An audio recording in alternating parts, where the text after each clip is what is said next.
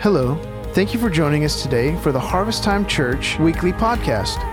As you listen today, we pray that you are richly blessed and that the message would guide you deeper into your walk with Jesus and help you to advance His kingdom here on earth.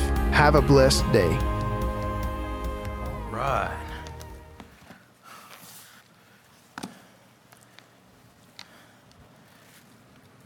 How many of you have ever watched a really, really good movie and you were bummed out when it was over?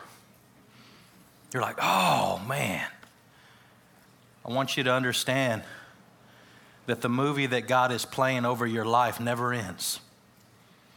It's ongoing, and it gets better and better and better. The point is not that it ends and that it stops, but that it continues to get sweeter and that we grow more in our understanding of who God is. And um I think if we will keep our eyes more fixed on Him than each other, we'll learn a lot, right?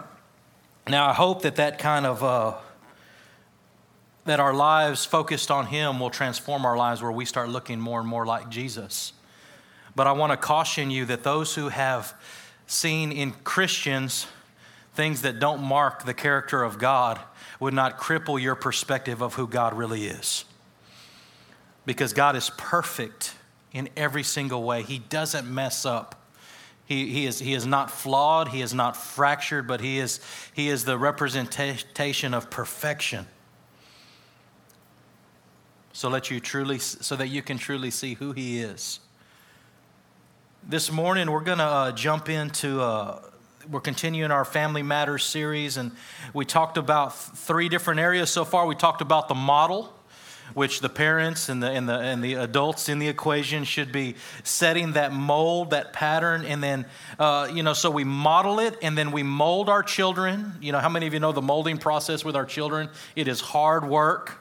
It requires consistent work, but hopefully, if we mold them in the way that that God has designed them to be molded, that the likelihood of success is highly likely.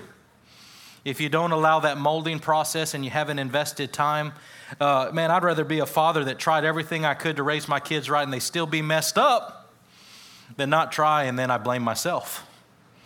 Because we know that the season that we have of when they're young is, is short, even though it feels like sometimes a long time. But there's that season of molding. And then we move into a season, and this is where we're going to get at this morning. We looked at the mo- we looked at the model, we looked at the mold, and today we're going to talk about mentoring. Now, this is a popular word, but I believe that mentoring primarily should continue to come from parents as your children get older, as they hit the adolescent age, as they move out of the home, that mentorship is continually needed in the lives of young people. How many of you adults have learned the hard way because you didn't know what to do and you hit a few potholes along the way? And if somebody would have helped you or cautioned you or warned you or mentored you, it would have saved you a lot of grief and heartache. Now, a lot of times, we want our kids going blind into the world. Now, parents, this is a hard thing to do, but this is the right thing to do. A lot of times, we don't like to expose our own failures and faults because of what our children will think of us. Amen? We want to hide those things. We want to look like we have it all together. So two things that it does that I believe is dangerous. First and foremost, it makes you look hyper-Christian, like you have no flaws or failures in the eyes of your children. If you cover all of your faults, they're looking at you and they never see the flaws or the fractures. But then the other side of not exposing those weak areas or those areas that have, have, have almost took you out, It, it, it you you, you uh, jeopardize the risk of your child hitting the same hole, going in the same ditch because you didn't warn or caution or advise them or mentor them in a way that helped them avoid the catastrophe. So it's kind of like playing bowling with bumpers. Guess what happens when you play bowling with bumpers? How many of you know you always hit the pin? Doesn't matter how you throw it, how you roll it, if you've ever played, if you've never played. How many of you feel pretty confident you, you're a confident bowler if you have bumpers? Man, I love this bowling stuff. And you just, it doesn't matter how you throw it. You're going to hit the pin. And that's the point of mentorship. It's to put on the bumpers. It's to put on so that our kids are hitting the mark. Just because they're grown and they move out of our homes doesn't mean that we're done in their lives. We need to continually help them because that is the time that there is the most risk in individuals' lives. They're moving out of your home. They're kind of venturing into the adult life, figuring things out. Now, I think a lot of times as children, we want to feel like we want to be independent. Uh, young people in the room, there will always be a need for your parents in your life. It just looks different. Now, the stuff you should know, we're not going to tell you the answers to that. But the things that are life-threatening, we will always warn and caution. And um, I want you to be bold, parents, in, in giving your kids the answers and the questions and the things pertaining to life that will help them be successful. But a mentor, by definition, is an experienced or trusted advisor. Okay, so teens and young adults need mentoring more than ever to be successful in life. So think about mentorship like a traffic light. I want you to think about this. I want you to think about it when you get a, a moment to engage conversation with your young people or get engaged, you know, you know, even in junior high and high school when they're asking all the questions. Do you realize if you don't give them the answers to life, you know where they're going to get the answers from? Their peers. And guess what? Their peers don't know the answers. And so they're they're basing all their life choices on peers explaining things. And, you know, uh, if you got a junior high, high school, and you haven't had the talk, now's the time to have the talk, moms and dads. Uh, if it's a young man, I advise the fathers to talk to the sons. If it is, is if it is a girl, I would encourage the moms to talk to the girls because there's just some things that I feel like work better Um, with the father figure and the mother figure covering both of those. Um, if you don't have a father figure, ask one of the men of God in the church to fill in the gap for that. And then, man of God, please stand up and be that father figure to those who need it. All right? But we need to continually support and help and navigate our young adults um, into adolescence, into adulthood, and even the early years of marriage. Now, I know a lot of times we just say, hey, we'll get married and figure it out. Man, there, nobody ever explained marriage either. There's a whole lot of gaps where I'm like, man, in school I didn't learn this. My parents sure didn't talk about this. We didn't want to hear about this. And then we get married and we got to figure it all out. So there are questions and things that we need to continually communicate. But how many of you know we can live life without traffic lights? But how many of you know traffic lights work best at an intersection of likelihood uh, in, in, a, in a critical crash point? They don't just put traffic lights in places for no reasons, but they put them in a play, an intersection in life that has a high risk to crash.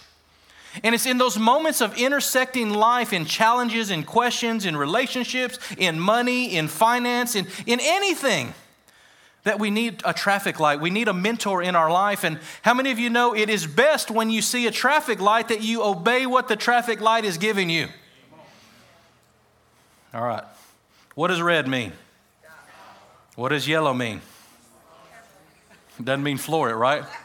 They're like, hurry, it's turning red. Right? That's, that's how I heard. It means caution. You should be slowing down because after yellow comes, what does green mean? How many of you know sometimes green, even if it says green, you still need to proceed with caution because there's two-way traffic.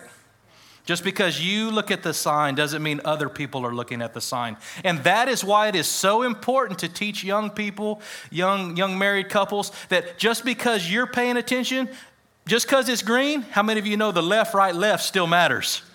Look to the left, look to the right, look to the left again, and then proceed. Because just because you are following the signals and you are obeying the traffic, because you are being mentored, doesn't mean other people are being mentored. It amazes me when people fly by a stop sign or fly through a, a red light. You know, I kind of usually will catch it right on the tail end, but like I blatantly don't always just like, hey, it's red, let's go.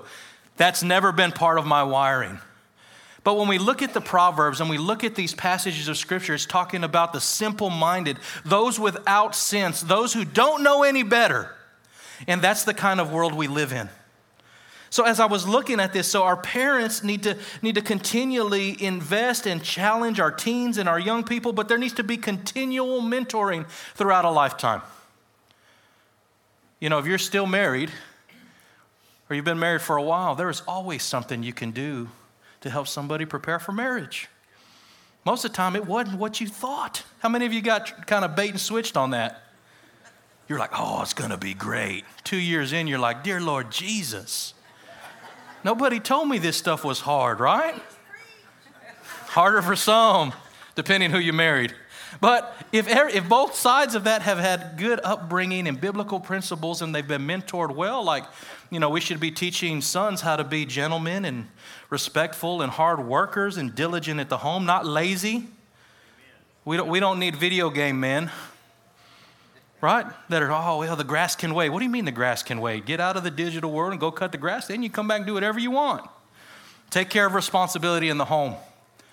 Right? But also the, the, the wives, and, you know, I know we're at a different place where, you know, we have working moms and all of these different variables, but, you know, there is a balance that requires the, the family unit to work well. So we want to understand what the expectation is, what it looks like, communicate those to our young people. And, uh, you know, I told Samuel the other day, I said, son, you know you can ask me anything you ever want to ask me. Like, straight up. There, there's no, I mean, there is no off question. Like, hey, hey I don't, we don't want to talk about that. You know, and I was like, you got anything you want to ask me? He's like, well, no, Dad. But I want him to know when he has questions, ask me. Now, if I don't know, I'll phone a friend or I'll figure it out.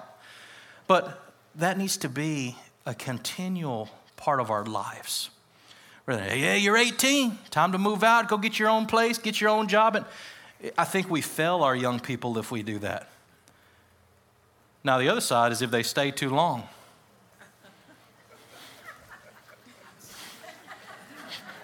Fly, baby, you got to learn, right? There's there's over, you know, I mean, if I could go back, live at my mom's forever, oh, man, I didn't know what I had till I didn't have it anymore, living the good life, right? But there has to be a season of growing and, and nurturing and maturing and all of these things, but I believe it happens through mentorship. Pastor, I thought we were talking about Proverbs five and six. We are, because we are about to talk about some really hard, in-your-face things. This passage directly addresses adultery. So why are we talking about mentorship when we're about to talk about adultery? Because most adultery happens in the moments where the mentoring needs to be happening. The direction needs to be communicated. You know, young people, like young people, like junior high and less, they ain't thinking about adultery. They ain't even married. They don't even know what married is, right? As we get into those older years, adultery starts coming into play. Purity, holiness, all, the very, the stakes are higher. In this adolescent, this, this moving into adulthood, this mentoring season. So the parents, you have to you have to help your children. But guess what? If you don't know the standard and you don't know what you should be doing or should not be doing, how are you going to guide your children in godly principles? What do you do if you have violated these things? How many of you know it ain't fun to tell kids things that you messed up? Um, and I think it's challenging. Uh, we, we need to be transparent with our kids, because the things that we're transparent with will help guard, will help them guard those areas in our life. I know growing up, every area that I guarded was no issue, but the areas that I didn't guard or I wasn't warned or was of no concern, those were the ones that burned me and almost killed me. You know, uh, I'm going to tell you this because I think my mom would be okay with it. Um, if she's not, she has to stick with me the rest of my life. So, uh, my mom loves me, but in, in the reality of all of it, and I'm not doing this to shame my parents, but they got pregnant with me before they were married. Genius me never did the math of the anniversary and my birth date. And I'm talking like teenager, I start going like this, doing the math, and the math doesn't match. I said, hold on, y'all got pregnant with me before you were married? Because like what they've told me is the right way to do it is be married first, then be intimate, get pregnant, and that's the way it should go. For whatever reason, it never clicked. That, and I think a lot of it was they covered it. They didn't want to expose it. You know what? It would have saved my life in a lot of areas because the risk of what could happen. And then back in that day, when you got pregnant, you got married. That's it. There's no, there's no, there's no like, think about this, think about the next step. Because one thing we believe, you know, you got to be careful. One mistake doesn't need to lead to a major catastrophic second mistake. Just because you got pregnant doesn't mean that you should get married, but that doesn't also mean that you should not get married. You got to hear the Lord on that, but we don't want to turn one bad mistake into a secondary bad mistake. Because just like babies are forever, God sees marriages forever. So in my eyes, I just kind of naively didn't know, but they didn't really want to talk about it because I think it was a vulnerable area in their life. They talked about all kinds of things, drugs, alcohol. My brother-in-law killed himself because of alcohol. So I grew up thinking alcohol's the devil. I didn't touch it. I didn't entertain it. Alcohol will kill you. That's the connection I made in my life. So guess what? Man, it ain't worth it to me. But it set boundaries. It set protection around my life. And I think all that they would have had to tell me is like, listen, this is how hard it was. This is how it affected us. This was God's standard, and we didn't honor that.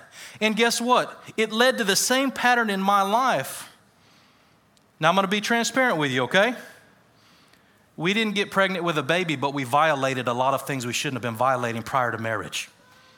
Now, in my own life, perhaps I would have guarded that area like every other area if I would have been warned and if I would have been cautioned.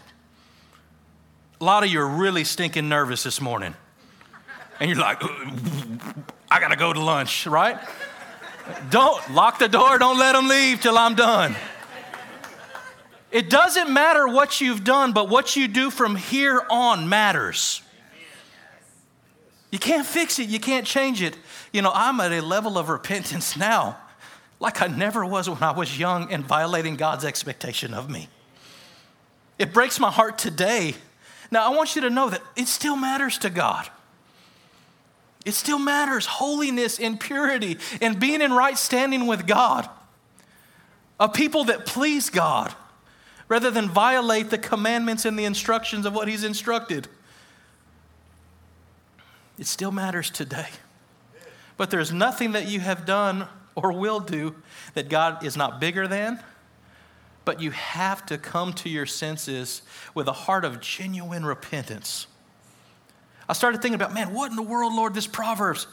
I didn't want to preach what I'm about to preach, and I'm going to have to fly through it because I'm really got a long introduction, but I believe you need to hear these things. All of the book of Proverbs is talking about purity and holiness and being right before God. It's not enough to say, well, Lord, thank you for forgiving my sins, but to actually do the right thing. Be honorable in the sight of God. Guard your eyes, guard your heart, protect your marriages, instruct your children in what's godly and what's correct and what's biblical, not what's popular. You know, there's a lot of things that you can violate pre-sex that still violate God's instruction to remain pure and holy, young people. Well, I didn't have sex. You can still violate a lot of things that should never be happening between young people. That is sacred for the marriage bed. If your parents never told you that, I'm sorry. It's a good conversation this week, parents. You're like, man, I didn't want to talk about it. You're going to talk about it now. Because we want to honor God. Amen. All right, let's look at this. So when we look at Proverbs five, one through six, this is a warning against adultery. Those things that we are warned or that we're cautioned or that we avoid uh, will not destroy us. Um, so what is adultery? Adultery is a breach of the one flesh relationship of marriage. It's described as any uh, sexual intercourse between a married woman and a man other than her husband, and, and all sexual intercourse involved of a married man and another man's wife and, and fiancé, according to the Baker's Encyclopedia of the Bible. So when somebody is vowed to somebody else, you are to not violate that.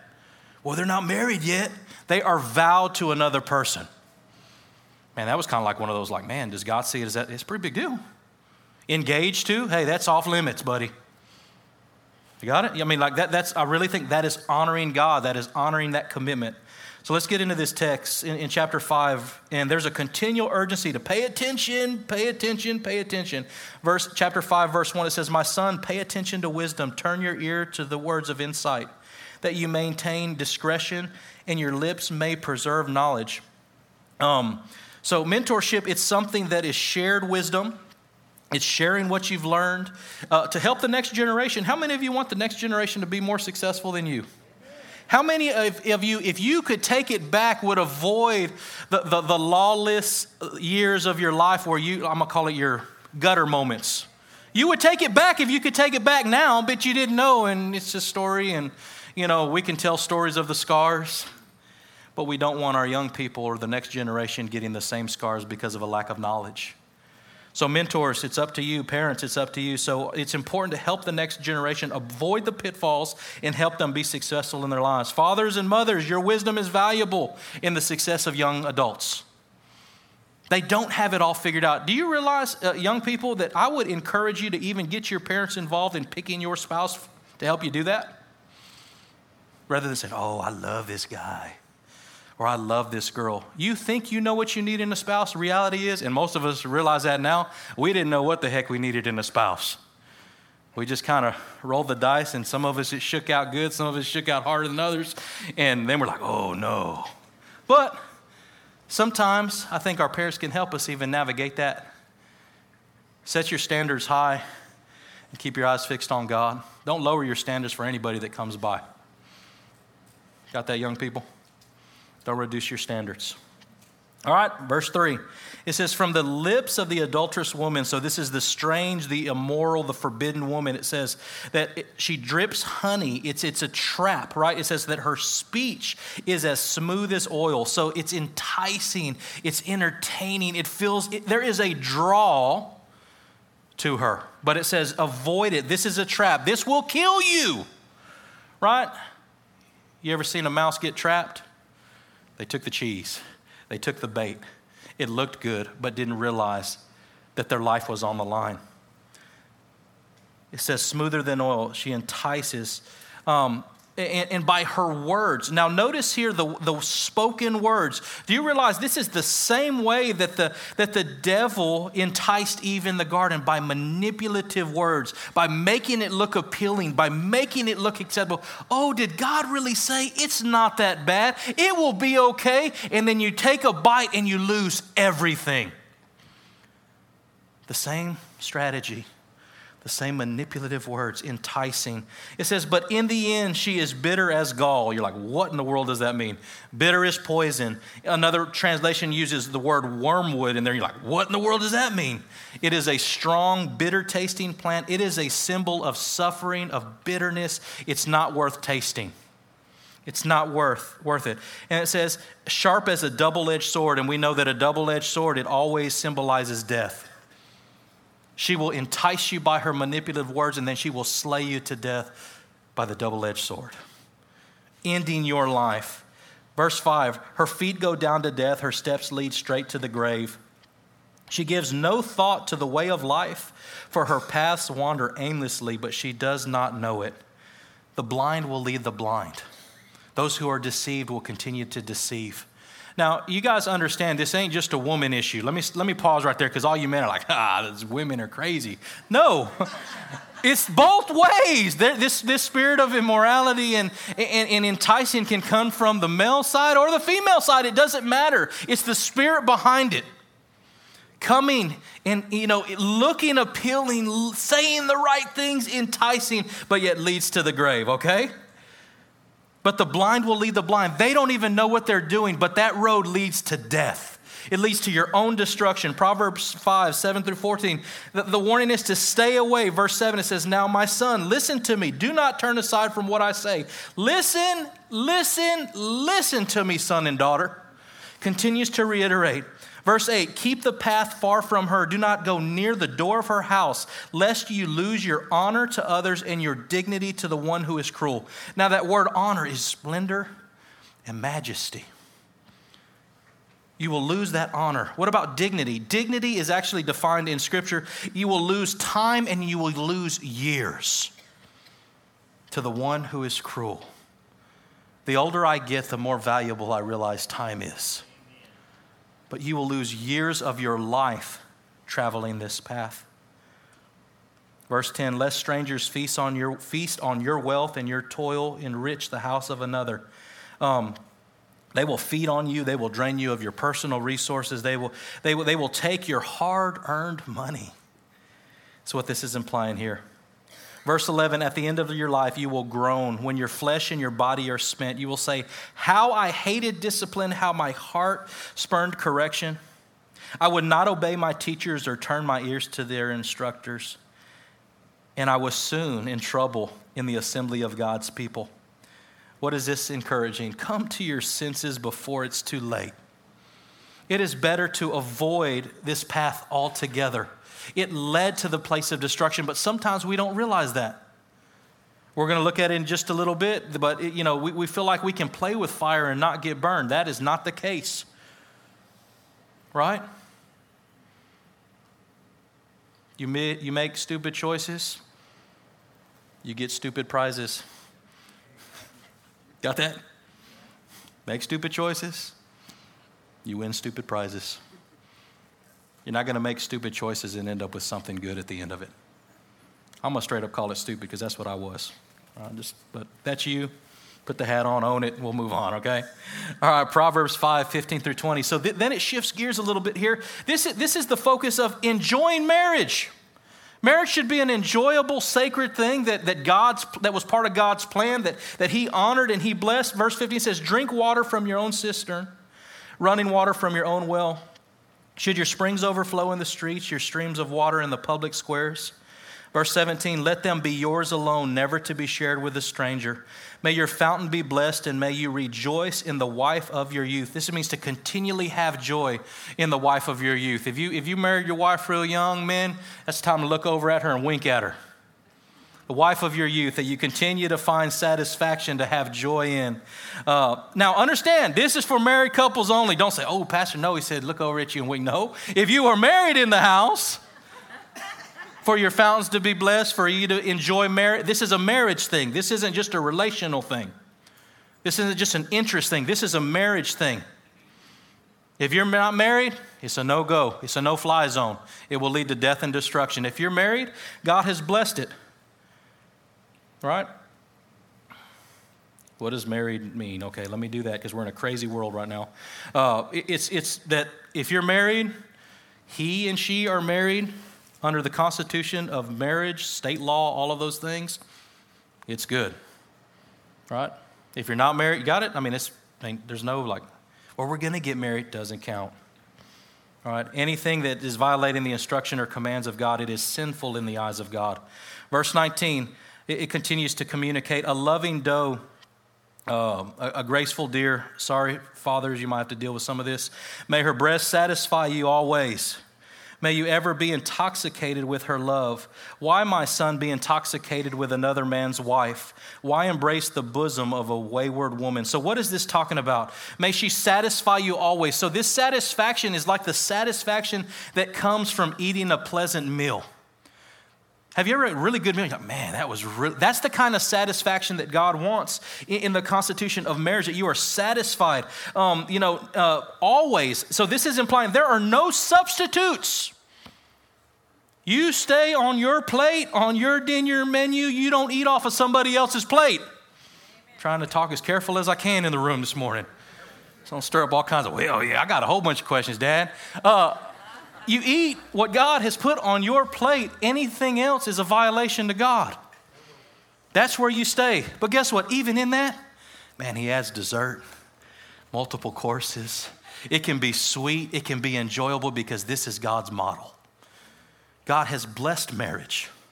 Some of us have forgotten, maybe just time, or we've been married for a while. Come back to the joy of, the, of marrying the man or woman of your youth. And be thankful for those that God has placed in your life as a blessing. It says, be intoxicated. So intoxicated, it means continually be captivated. Continue to learn and, and you know, go back to dating your, your wife or dating your husband again. You know, the older we get, the more we change. Sometimes we're harder to live with than we were originally. And keep being captivated, keep learning, keep growing. But then it says, you know, don't violate what God has set up. The forbidden woman or the adulteress. First Corinthians, I'm going to segue just for a minute. First Corinthians six, seventeen through twenty. It actually gives us guidance here to run away from sexual immorality. Verse seventeen says, but whoever is united with the Lord is one with him in spirit. It says, flee from sexual immorality. All other sins a person commits outside the body, but whoever sins sexually sins against their own body. Do you not know that your bodies are the temples of the Holy Spirit who is in you, whom you have received from God? You are not your own. You were bought at a price. Therefore, honor God with your bodies. Flee means to run away. Young people, if you ever get in a compromising relationship thing, uh, head for the heels. Now, there's a lot of safe ways, and I can talk to you later. If you're like, hey, how do I remain pure? How do I safeguard myself in relationship, in dating, in courtship? You got to keep yourself safe. Like I said, you may be obeying the traffic laws, but if the other person is not obeying the traffic laws, you're going to get in a bind really, really quick. You want to keep yourself safe. So ask your parents, hey, how do I do this safely? What am I not seeing, Dad? It, it is not the cool thing. It's not the popular thing, but it is the important thing, because guess what? A father of daughters will be thinking differently than the young man taking the daughters. But at the same time with sons, hey, this is what you're to do and here's what you're not to do. Here's how you honor, here's how you respect. But help help your help your young people do that. But it says to run away from, it means to flee. Now, we have to understand, those who are united in the Spirit with the Lord, with the Lord, you know, sexual sin should be unthinkable. Because really, we're we're in oneness with God. And when we violate those things, we are violating our relationship with the Lord when something is done in an ungodly model. Okay? So that First Corinthians six, seventeen through twenty, just jot, jot that down if you want to read over that. Let the Lord just reveal that to you a little bit more. Proverbs five, twenty-one through twenty-three. Uh, the eyes of the Lord are everywhere. Verse twenty-one says, for your ways are in full view of the Lord, and he examines all your paths. Uh, man, this startled me as a young person. You mean God can see everything? I thought they couldn't see it. I thought they weren't aware of it. Your eye, his eyes are every, he sees everything. He watches over, and it says that he actually considers all of our ways. Verse twenty-two, the evil deeds of the wicked uh, ensnare them, and the cords of their sin hold them fast. Verse twenty-three, for the lack of, of discipline, they will die. They will be led astray by their own great folly. Um, no discipline will result in death, you know, traveling the wrong path because of not knowledge. Uh, we do not want that to be, be the case. Um, Understanding that everything we do. How many of you act right when people can see what you're doing? Right? We don't act a fool unless nobody's around. Let me tell you a revelation that will really, really help you. Whatever your eyes see, God's eyes see. Mm-hmm. Whatever your ears hear, Father God's ears hear. That if the Spirit of God lives inside of me, I should be offended by those things that offend him. And I should not violate those things that violate him. Okay? Something that's a revelation. Like if you will really realize that, that the Spirit of God is inside of you. His eyes are always watching. Maybe it'll change how you how you respond or how you act when you feel like nobody's watching. All right. Um, I just want to challenge you and make and help you realize that um, culture will say that purity is not a big deal. They just will. It does, there's no standard. There's no expectation. There, there, there's so many modifications. Uh, the whole, hey, uh, you, how do you even know that, that you'll like the car if you don't drive it first? You know, if you don't know what that means, don't worry about it. If you know what it means, that's fine. But this is the mentality that the culture has. Like, how do you know that you can be married to that person the rest of your life? Hear the voice of the Lord. Don't base it on physical attraction or what you think is is is appealing or what you think is right. You don't jeopardize all of these things to try it out first, right? But but culture does not make a big deal out of these things. We have to adjust our thinking to make a big deal out of the things that God thinks is a big deal. And quit making it just like it doesn't matter. If you're saying everybody's doing it in the church, you got some, you need to realign some thinking. Well, everybody's doing it, so why does it matter? Because God said differently. Uh, we're going to shift gears in this chapter six, but I want you to keep thinking because we come back to the adultery side. We're going to take time really quick at the end to just ask God for forgiveness, that he would heal those areas of our life that we've jeopardized and, and, and that we've just thought wrongly or we've just violated his commandments. Because I believe that when we do that, our lives will be changed and we can walk in what God wants us to walk in. Okay?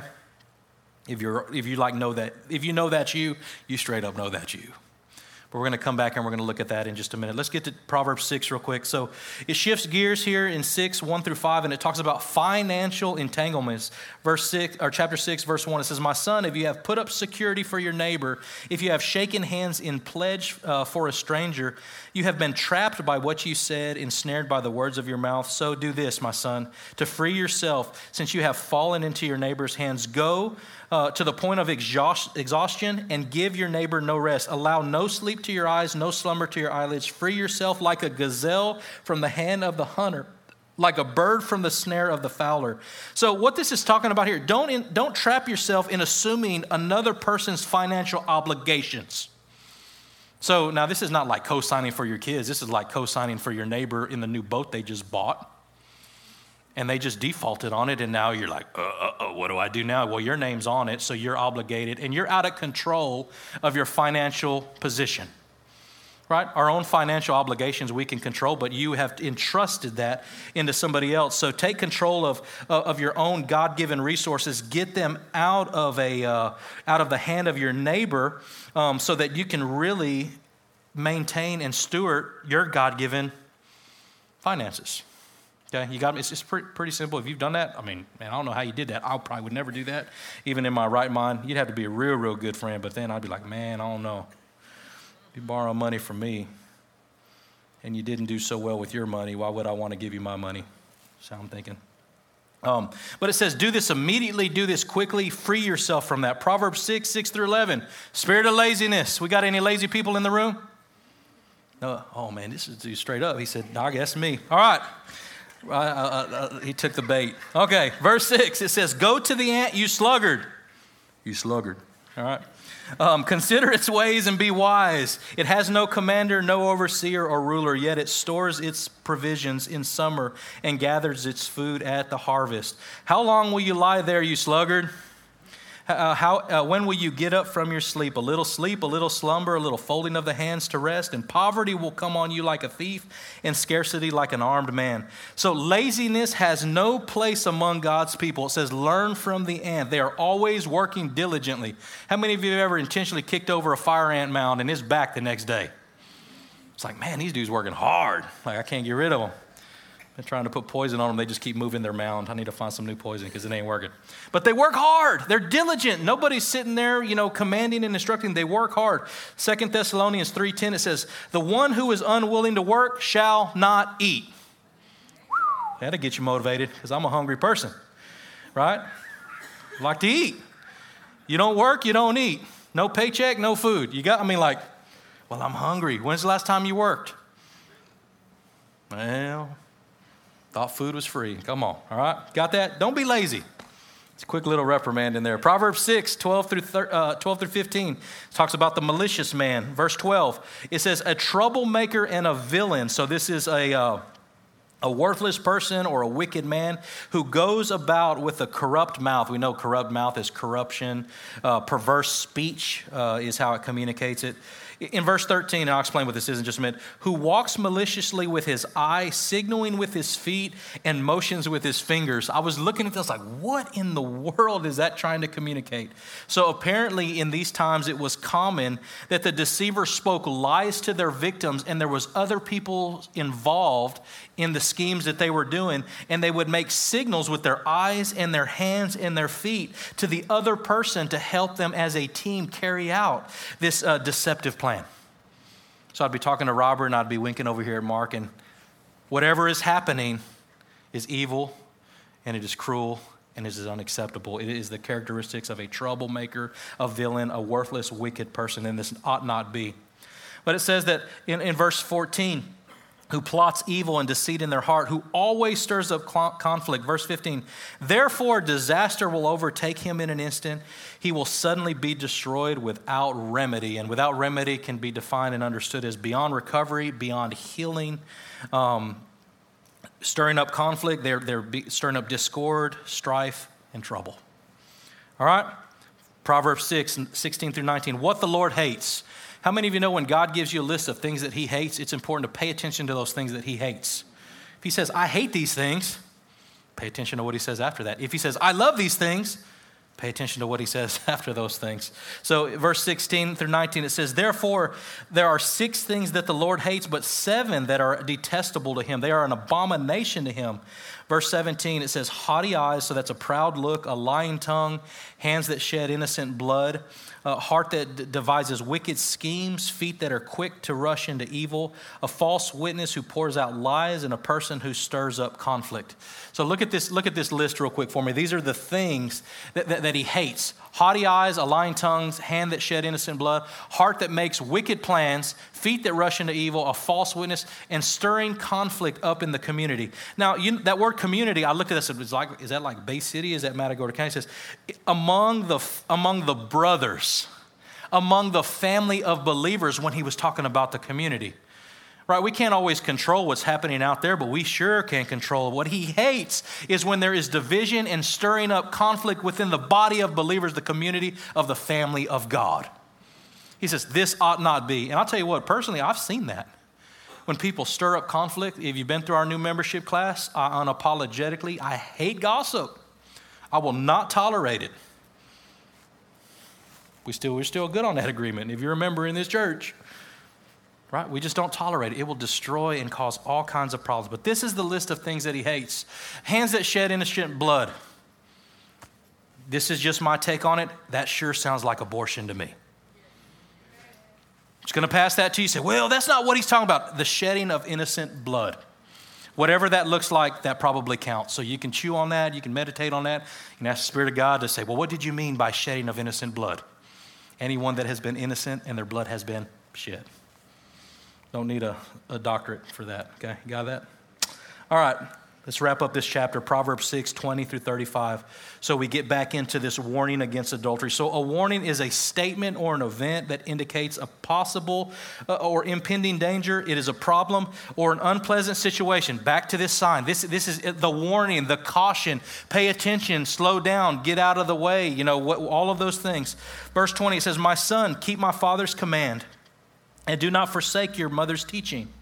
Bind them around your heart, fasten them around your neck. Don't miss this, son and daughter. Don't miss this, is what it's talking about. When you walk, they will guide you. When you sleep, they will watch over you. When you are awake, they will speak to you. For this command is a lamp, and this teaching is a light. And, cor- and correction and instruction are a way of life.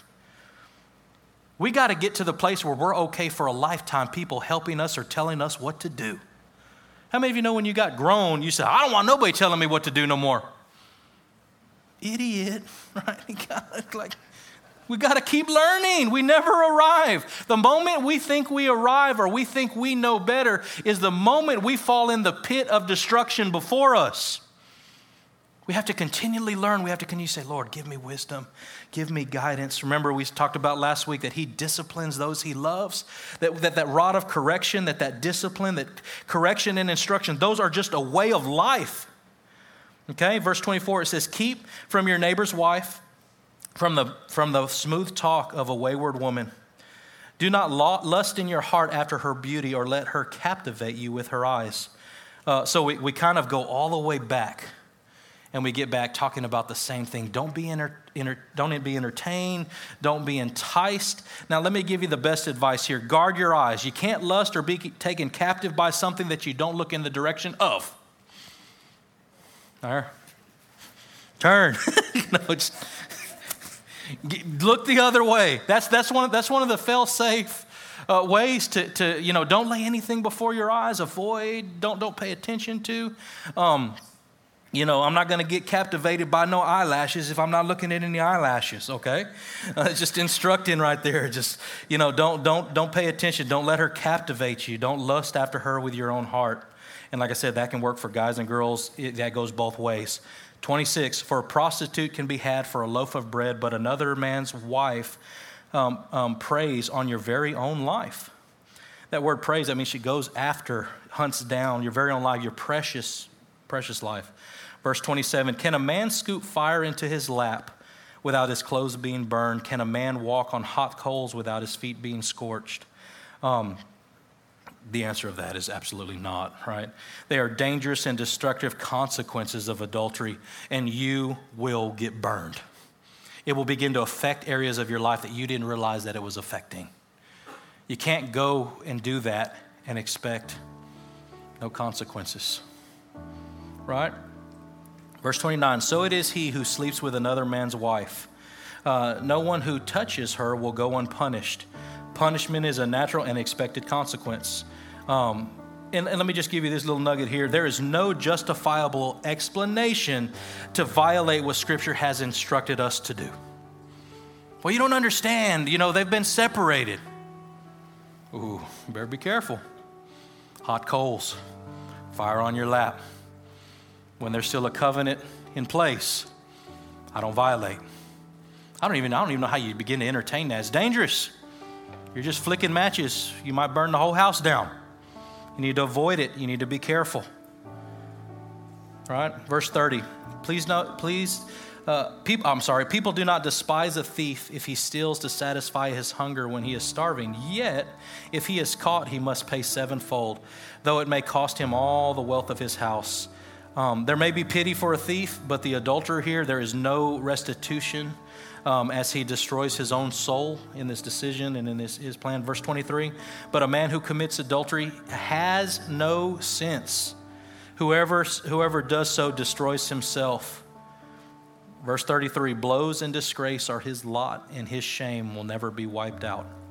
Verse thirty-four, for, a je- for jealousy arouses a husband's fury, and he will show no mercy when he takes revenge. He will not accept any compensation, and he will refuse a bribe, however great it is. Now, I think this is bigger than just the physical husband, because this is an abomination to God. Because God will get his justice, right? How many of you know in obedience is full of blessing? But violation of God's word, curses and consequences. And how many of you uh, would be honest and say, I have violated some of God's commands and it has cost me dearly? It really has. And we wish we would have known the cost. Maybe we would have wished we would have known the price. But nonetheless, we're here today. Can you stand up with me? We're going to wrap up. What do we do at the end of a message like this? All we can do is approach God's throne of grace with humble, submitted, repentive hearts. We don't like to talk about these things because sometimes these are the people we used to be. Now notice the whole point is that that is who we used to be. I thought about sharing that whole passage, drunkards and sluggards and all of those, you know, those who commit sexual sin. These are the things that you used to be, but you are those things no more. There has to be a separating of that old life, lifestyle, stepping into this new lifestyle. You can't change the past. I didn't know what I didn't know till I knew what I didn't know. And let me tell you what, I threw that bowling ball. I was all walloped in the gutter. And God kind of knocked me out of that gutter and put me back on the straight path. But there were gutter moments in my life. And I would challenge you this morning, if there has been gutter moments in your life, all you have to do is say, Lord, I have come to a place of where I am willing to realize the areas that I have violated you and that I did not honor you. And you know what the cool thing is when you do that today? It's not because you got caught. It's because you're choosing to. And man, that honors God so much more. You ever got caught doing something? Oh, please forgive me. Got caught red-handed. It's, you know, it's a natural response. But today, this is a place of no judgment. But this is a place of vulnerability. This is a place of openness. This is a place of transparency where God wants to heal all of those things and restore all of those things that you messed up. So how do we do this? First, we recognize the areas. Lord, these are the things that I messed up. Then we repent. What is that doing? That's just saying, I'm sorry, Lord. I didn't know. Now, I think deep down, sometimes we really know, but we don't know how to stop that snowball. I mean, I know a snowball rolling down a hill gets bigger and bigger and bigger and then poof, finally hits something and makes a big mess, which God, God can clean that up. But then there needs to be a returning. to God, a forsaking of the old ways. You know, I believe that God is going to move in the church when the people really get to a place of repentance. That doesn't mean be perfect. That means just own up with what you're going through or where you're messing up. Let the blood of Jesus cover and saturate all of that, but then turn away from that and go and sin no more. And you can't do this, though, by your own grace. Can't do this just by being good enough or trying hard enough. This is only going to be by the grace of God and His forgiveness working in you. Oh. I want you to know this morning that God is not a mean God with a lot of rules and a lot of expectations and all these things. He, he put these things in place because He knew that the cost of what sin would cost us in our lives. Because He loved us. He didn't want us to have to deal with those things. He didn't want to have to, he didn't want to have tons of marriages with with split kids and step kids and step parents. I've seen the wake of the complexity of that. Well, I got pregnant with a baby and, and I, I wasn't ready. Time to get ready. But sometimes those things turn into a blessing, but they weren't God's best. They weren't in God's timing. They were violations of what God expected. But you have to realize that's who we were, but that's not necessarily who we can be today. So it's really up to you. Like, I mean, you, like you can be like, man, I still ain't telling nobody about that, Pastor. Or you can just say, Lord, I'm not asking you to tell me, but I'm asking you to release those things to God. If you've never really, really repented of those things, you say, Lord, I'm so sorry. And allow that godly repentance and that godly sorrow to come out of your heart. That you violated your first love that loved you and gave His life for you and is willing to blot out those sins. And He says, I take those sins and I choose to remember them no more. That's the kind of God we serve. But there just has to be a yielding. Say, Lord, here's the areas I screwed up. That's the safest, worst word I can use probably on a Sunday, that I screwed it up. And here's all I got. But I know what you're calling me to is something way better. So I want to open up the altar. I know it's late. If they show up, they can just jump into the church service. It is what it is. But this morning, if you just want to, and I'll get Jessica just to play. I, I don't want any leaders, no prayer teams. I just want between you and the Lord, lay your heart bare. Now, I want you to go through this process because we need to recognize, we need to repent, we need to return to the Lord, and then we need to get to that place of rejoicing. Of realizing that we are no longer held by who we once were, but we've been called by a new name, full of love, full in grace, full of grace, to become and be all that God has called us to be. So I'm gonna pray over you, and as I pray, go ahead and come quickly, and and, and just and just stay as long as you want, and just I want you just to take time to just repent, get your relationship with the Lord right, and I'm believing that there's gonna be a powerful work in your life, that God is just gonna work it out. Because He's the only one that can change us. All right, I'm going to start praying. Move quickly, okay? Lord, I thank You for Your goodness in this place. And Father, we do pray for a heart of recognizing our failures and our sin and the things that we've done, God, that didn't please You. And Father, we come to that place of repentance. And God, we say sorry for violating. Father, sometimes we knew and sometimes we didn't. But nonetheless, they were a violation of what You expected, of what You wanted. And Father, I pray that You would break our hearts for what break Yours. And Father, I thank You that You just don't leave us stained and blemished, but God, You begin to cover us from the top of our head to the bottom of our feet. So God, I ask that You would release that forgiveness. Father, as Your sons and Your daughters return to Your heart. And Father, I thank You, God, that Your work is a restorative work that changes us, that molds us. And Father, then we get to that place of rejoicing of who we once were, we are no more. Father, that You take our ashes and the destructive things of our life and You create beauty within them. So Lord, we just ask that Your washing Spirit would just hover over us, that we can avoid, that we can flee from, and we can be the people of God that You've called us to be. Lord, I thank You for Your goodness. Now, Holy Spirit, come and do what only You can do. In Jesus' name we pray. Thank you for joining us for the Harvest Time Church podcast. We hope you've been encouraged and empowered. If you'd like more information about our family, please write us at forty-two F M twenty-five forty South, Bay City, Texas, seven seven four one four, or check us out on the web at harvest time bay city dot com.